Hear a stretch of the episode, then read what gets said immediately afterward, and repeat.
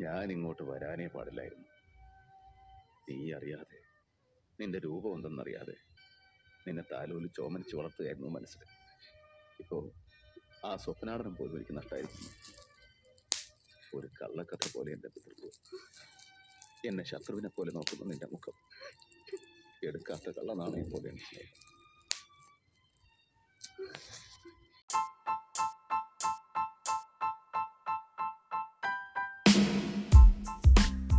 നമസ്കാരം ബുക്കിസയിലേക്ക് സ്വാഗതം.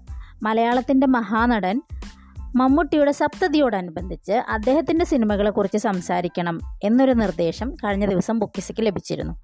അത് പറഞ്ഞപ്പോഴാണ് ഒരുപാട് നിർദ്ദേശങ്ങൾ ബുക്കിസയ്ക്ക് ലഭിക്കുന്നുണ്ട്.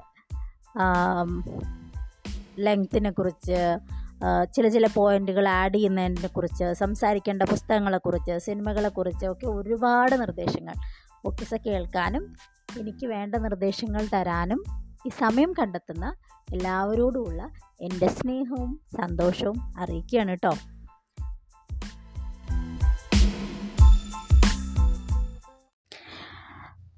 മമ്മൂട്ടി ചിത്രങ്ങളെക്കുറിച്ച് സംസാരിക്കുക എന്ന് പറഞ്ഞാൽ വളരെ ബുദ്ധിമുട്ടുള്ള കാര്യമാണ്. മറ്റൊന്നും കൊണ്ടും അല്ല കേട്ടോ.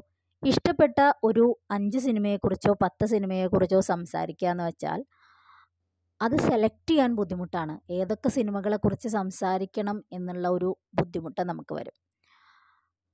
ഇഷ്ടക്കേടുള്ള സിനിമകളെക്കുറിച്ച് പറയുന്നത് കൊണ്ട് പ്രത്യേകിച്ച് ഗുണമൊട്ടില്ല താനും അല്ലേ അപ്പോഴെനിക്ക് തോന്നി ചില സിനിമകളുണ്ടല്ലോ ചില ചില ഘടകങ്ങൾ കൊണ്ട് നമുക്ക് ആ സിനിമയോട് അനിഷ്ടം ഉണ്ടായിരിക്കും. എന്നാലും ആ സിനിമ മൊത്തത്തിൽ എടുത്താൽ എനിക്ക് ആ സിനിമ ഭയങ്കര ഇഷ്ടമാണ് എന്ന് നമ്മൾ പറഞ്ഞു പോകും അതുപോലെ എനിക്കിഷ്ടമില്ലാത്ത ചില ഘടകങ്ങൾ ഉണ്ടെങ്കിൽ കൂടിയും എനിക്ക് പ്രിയപ്പെട്ട ഒരു സിനിമയാണ് ലോഹിതദാസ് ഭരതൻ കൂട്ടുകെട്ടിൽ പിറന്ന പാതയം എന്ന ചിത്രം. ആയിരത്തി തൊള്ളായിരത്തി തൊണ്ണൂറ്റി മൂന്നിലാണ് ഈ ചിത്രം ഇറങ്ങുന്നത്. എനിക്കന്ന് രണ്ടോ മൂന്നോ വയസ്സാണ് പ്രായം. പക്ഷേ എത്ര തവണ ഞാൻ ഈ സിനിമ കണ്ടിട്ടുണ്ട് എന്നറിഞ്ഞുകൂടാ. ഒരു സമയത്ത് ഇതിലെ ഡയലോഗുകൾ മുഴുവൻ എനിക്ക് കാണാപ്പാടമായിരുന്നു മമ്മൂട്ടി എന്ന നടനിലേക്ക് വന്നു കഴിഞ്ഞാൽ അദ്ദേഹത്തിന്റെ രൂപഭംഗി അദ്ദേഹത്തിന്റെ അഭിനയം അദ്ദേഹം കരഞ്ഞാൽ നമ്മളും കൂടെ കരഞ്ഞു പോകും എന്നൊക്കെ പറയും നമ്മൾ സാധാരണ അല്ലേ? അങ്ങ് അത്തരത്തിലുള്ള അഭിനയമാണ്. ഇതൊക്കെയാണ് എല്ലാവരും ഇഷ്ടം എന്ന് പറഞ്ഞു കേട്ടിട്ടുള്ളത്. പക്ഷേ എനിക്ക് ഏറ്റവും ഇഷ്ടം അദ്ദേഹത്തിന്റെ ശബ്ദമാണ്. പല സിനിമകൾക്ക് വേണ്ടി പല കഥാപാത്രങ്ങൾക്ക് വേണ്ടിയും അദ്ദേഹം ശബ്ദത്തിൽ വരുത്തുന്ന മാറ്റം ശരിക്കും വളരെയധികം കൗതുകവും അത്ഭുതവും ഒക്കെ തോന്നിയിട്ടുണ്ട്.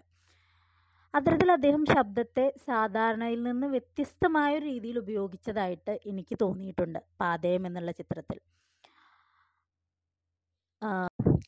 ഇതിലെ ഡയലോഗുകൾ പ്രസന്റ് ചെയ്തിരിക്കുന്നതിന്റെ ഒരു ഭംഗി കൊണ്ട് എനിക്ക് ഭയങ്കര ഇഷ്ടം തോന്നിയിട്ടുണ്ട് പാതയം എന്ന് പറഞ്ഞ സിനിമയിലെ പല ഡയലോഗുകളും. ഞാനത് പറഞ്ഞു നോക്കാൻ ശ്രമിക്കുമായിരുന്നു പക്ഷെ നമ്മൾ പറഞ്ഞാൽ അത് അവിടെ വരെ എത്തും എന്നുള്ളത് വേറൊരു ചോദ്യം. മയച്ചളഞ്ഞേര് മയച്ചളഞ്ഞര് കംപ്ലീറ്റ് മയച്ചളഞ്ഞര് നമ്മൾ അതല്ലല്ലോ ഇവിടെ ചർച്ച ചെയ്യണേ. എന്തിനാ ചുമ്മാ? നമുക്ക് മമ്മൂട്ടിയിലേക്ക് വരാം. ഈ സിനിമയിൽ അദ്ദേഹം പറയുന്ന പല ഡയലോഗുകളും ഞാൻ പറഞ്ഞല്ലോ എനിക്ക് കാണാതെ അറിയാമായിരുന്നു ഞാൻ പറഞ്ഞു നോക്കുമായിരുന്നു എന്നൊക്കെ. അത്തരത്തിൽ എനിക്ക് ഇഷ്ടപ്പെട്ട ഒരു ഡയലോഗായിരുന്നു ഭരത് ഗോപി ഈ മമ്മൂട്ടി അവതരിപ്പിച്ച കവിയുടെ ആ കവിയെ ആ ക്യാരക്ടറിനെ കാണുമ്പോൾ കുറേ ചീത്തയൊക്കെ വിളിക്കുന്നു എന്നിട്ട് അദ്ദേഹം തിരിച്ചു പോകുന്നു.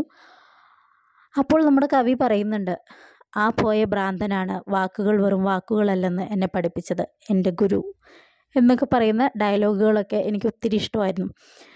പിന്നെ ഇദ്ദേഹം പ്രസംഗിക്കുന്ന ഒരു രംഗമുണ്ട്. സ്കൂളിൽ ചെല്ലുമ്പോൾ ഇതിൽ നായികയുടെ സ്കൂളിൽ ഒരു പ്രോഗ്രാം ഉദ്ഘാടനം ചെയ്യാൻ വേണ്ടി പോകുന്ന ഇദ്ദേഹം പ്രസംഗിക്കുന്ന ഒരു രംഗമുണ്ട്. ആ ഡയലോഗുകളും എനിക്ക് ഒരുപാട് ഇഷ്ടമായിരുന്നു. പരമാത്മാവെന്നോ വിളിക്കുന്നു. ഓരോ അന്വേഷകനും എന്നതുപോലെ ഞാനിവിടെ എത്തിച്ചേർന്നത് രഹസ്യങ്ങളുടെ ഈ അനന്തതയിലാണ്. ചിലരെന്നെ വേദാന്തി എന്ന് പരിഹസിക്കുന്നു. വിപ്ലവത്തിന്റെ ഒറ്റുകാരനെന്ന് അധിക്ഷേപിക്കുന്നു. ഞാനിതൊന്നുമല്ല. മുറിവേറ്റ ഒരു പക്ഷി മാത്രമാണ്. മുറിവേറ്റ ഒരു പാവം പക്ഷി. ഇനി ഇതിലെ കഥയിലേക്ക് വന്നാലോ? വളർത്തച്ഛനും ജന്മം നൽകിയ ആൾക്കും ഇടയിൽ ആരെ തള്ളണം ആരെ കൊള്ളണം എന്നറിയാതെ നിൽക്കുന്ന ആ കുട്ടിയുടെ അവസ്ഥയോർത്ത് ഞാൻ ഒരുപാട് കരഞ്ഞിട്ടുണ്ടെന്ന്.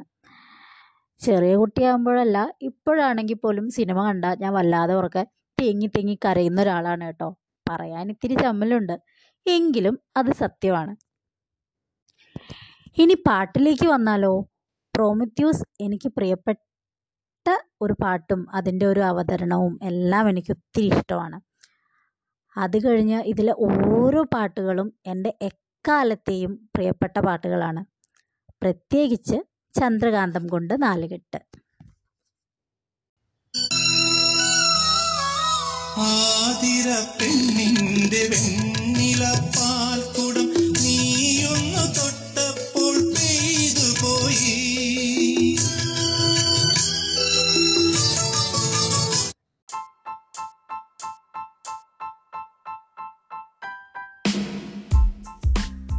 ആഹാ എന്ത് രസമല്ലേ?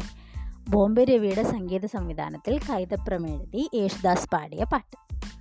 അപ്പോൾ പറഞ്ഞു വന്നത് എനിക്ക് ഈ സിനിമയുടെ പ്രമേയം ഇഷ്ടമാണ്. ഈ സിനിമയിലെ ഡയലോഗുകൾ ഇഷ്ടമാണ്. ഈ സിനിമയിലെ പാട്ടുകൾ ഇഷ്ടമാണ്.